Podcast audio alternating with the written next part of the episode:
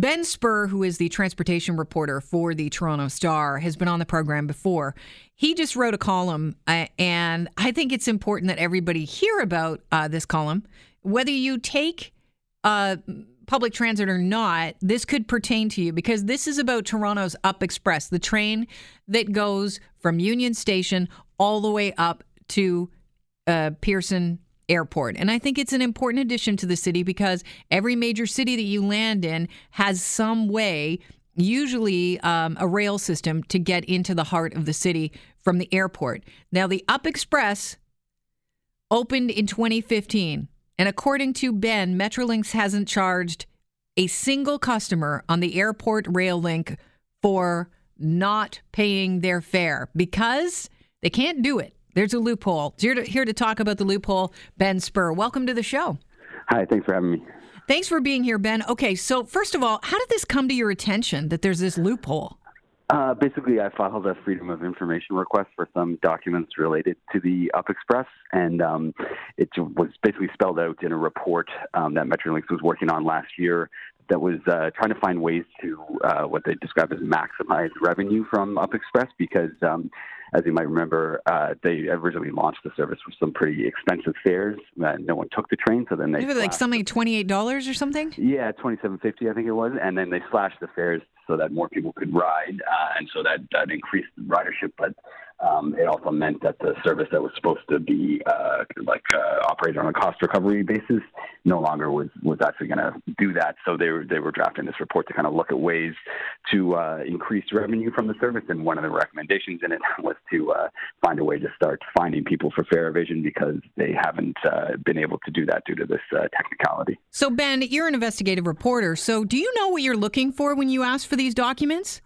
Um, not specifically. You sort of have a, a sense of um, what could be in them, um, and, and that there be some uh, matter of public interest. But um, sometimes it helps to cast kind of a, a broad net, and then you you uh, get uh, hundreds and hundreds of pages of documents, and somewhere in there is uh, some interesting things like this. So Ben, what is the loophole? The loophole that prevents Metrolinx from actually fining people if they do not pay to ride on the, the Up Express? So basically, what it is is that, um, as you might know, the TTC and most other public transit agencies have bylaws, right? They, they draft these rules that you're um, to govern people's behavior on the transit system. If you break the rules, you're able to be fined.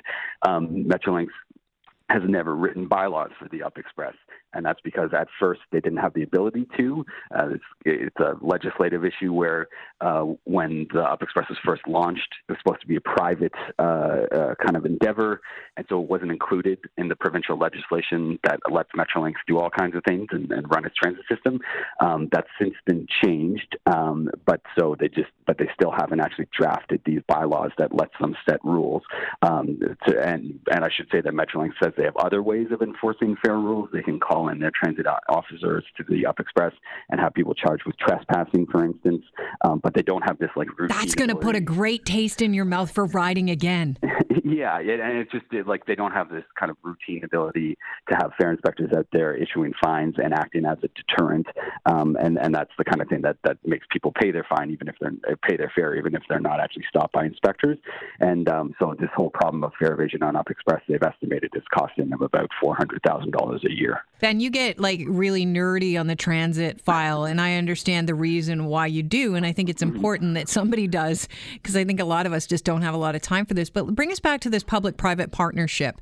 It was originally with SNC Lavalin, where have we heard that before. Why yeah. did it? Why did the um, government take over?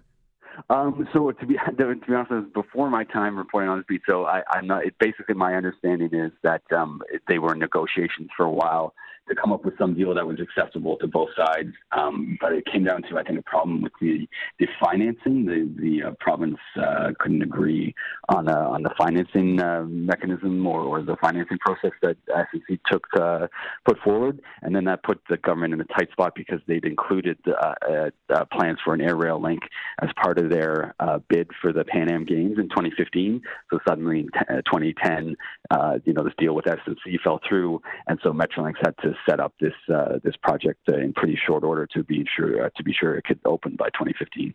Now, uh, NDP transit critic Jessica Bell, in your article, you said that uh, she is saying that Finding fare evaders on the TTC is a go. So is finding uh, people on the go that don't pay. But the Up Express, which is designed to cater to business travelers, is a double standard for uh, the transit riding public. Do you think it, it, the government's running a double standard here, or is it just that they, this somehow fell by the wayside? The fact that they can't find people that are not paying fares on the Up Express. Well, you know, I don't. I know that it's clear that they've known about this problem for a while and, and haven't fixed it yet. So, you know, they tell me it's a complex process to to draft bylaws for this kind of thing, and so, you know, I, it's tough to evaluate that, but I, we do know that they've known about it for, for quite some time um, and, and haven't addressed it. Whether, you know, there are reasons, like it's a smaller service than Go. So obviously, if they, if they, if they didn't find people on Go for, for not paying their fare, that would be a much bigger problem. Um, so maybe they just think this is not a huge issue, but that said, they have been trying to find ways to to increase revenue on Up Express. So it's it's not really clear to me why they haven't done it yet, other than that it's they say it's a complex process to do. Um, but yeah, you know, if you if you get caught on the Up Express right now without a fare, if someone comes around and asks you if you have a ticket and you say no, you're, you're offered uh, that chance to buy a ticket on Up Express. You don't get that on Go Transit. They have a zero tolerance approach. They say if you're if you're on Go and you don't have a ticket, you get a hundred dollar fine right there. So I mean, I think that that sounds to any reasonable person, I think like a, a double standard or at least a different standard. All right, let's talk about how many people are taking advantage of the loophole on the Up Express. Do they have numbers in their little review? So they found that about two percent of people probably were not paying their fares, which is not a not a horrific number or anything like that. They say that's kind of in line with industry standards. Um, I, you, of course, you kind of wonder uh, now that this is public knowledge whether or not that that might change. Um, but uh, also, the, this review did note that um, there were just a, a, bunch of different problems with trying to ensure that people paid their fare on Up Express. Um, the trains are a lot more crowded now that the uh, that the fares have been reduced, and so the the person checking fares on the train um, often can't even get from one end of the train to the other. It's a pretty quick service too, so they don't have a lot of time to check at every station uh, whether or not someone is paid. And so this review did find that um, some people uh, riding were aware that um, that it was difficult for Metrolinx to check their fares, and they actually told Metrolinx employees uh, I didn't pay a fare. I don't intend to buy a fare. And oh, there's got to be a lot of people taking advantage of it then. Yeah, I mean it's it's tough to say. Um, yeah, the, the, number, the only number that I've seen is two percent. Um, but uh, yeah, as I say, but uh, that might change now that people know more about what's going on. And that works out to how much dollar wise annually? Uh, they said four hundred thousand dollars a year. It's a lot of money. Yeah, I mean, it's uh, if two percent of people evading on the TTC is millions and millions of dollars, but uh, Up Express is not a not a, as a busy a service, of course, so it's a little less money. But yeah, it's, it's a substantial amount of money for sure. Have you spoken to uh, the uh, Ontario Progressive Conservative Transit Minister about what they're going to do here? Yeah, they they said um, they gave me a statement from uh, the Transportation Minister Caroline Mulroney's office that basically said, um, you know, that they believe that Metrolinx is taking this seriously um, and that they're looking to to draft bylaws. What? It's been three years. How seriously can they be taking it? The uh, bylaws uh, still are not here.